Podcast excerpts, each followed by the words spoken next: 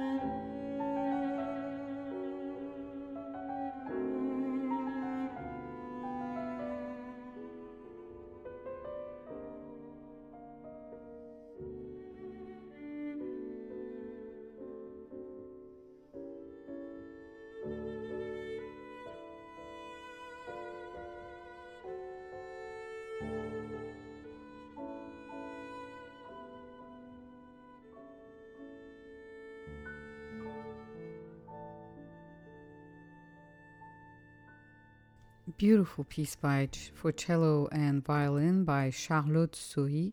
I definitely recommend this album. It's really nice. It's uh, called Charlotte Sohy Piano Music. And that was performed by Eloise Luzzati on cello and Celia Oneto Bensaid on piano. You're listening to Adlib. This is DJ Fari. We're going to listen to uh, another great piece, this time f- uh, for a cello duo. This is the cello duo number two in A minor by Offenbach, and it is performed by Anne Gastinel and Xavier Phillips. Both of them are French cellists.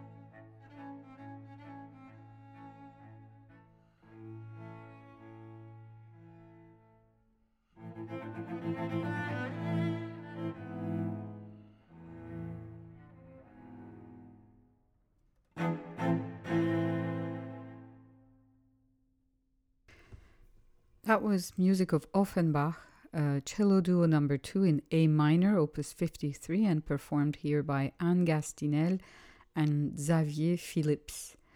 And this album is uh, basically uh, just six cello duos by Offenbach. You're listening to Adlib, and we're going to continue with cello music. This time we'll, we'll be listening to another piece for cello and piano.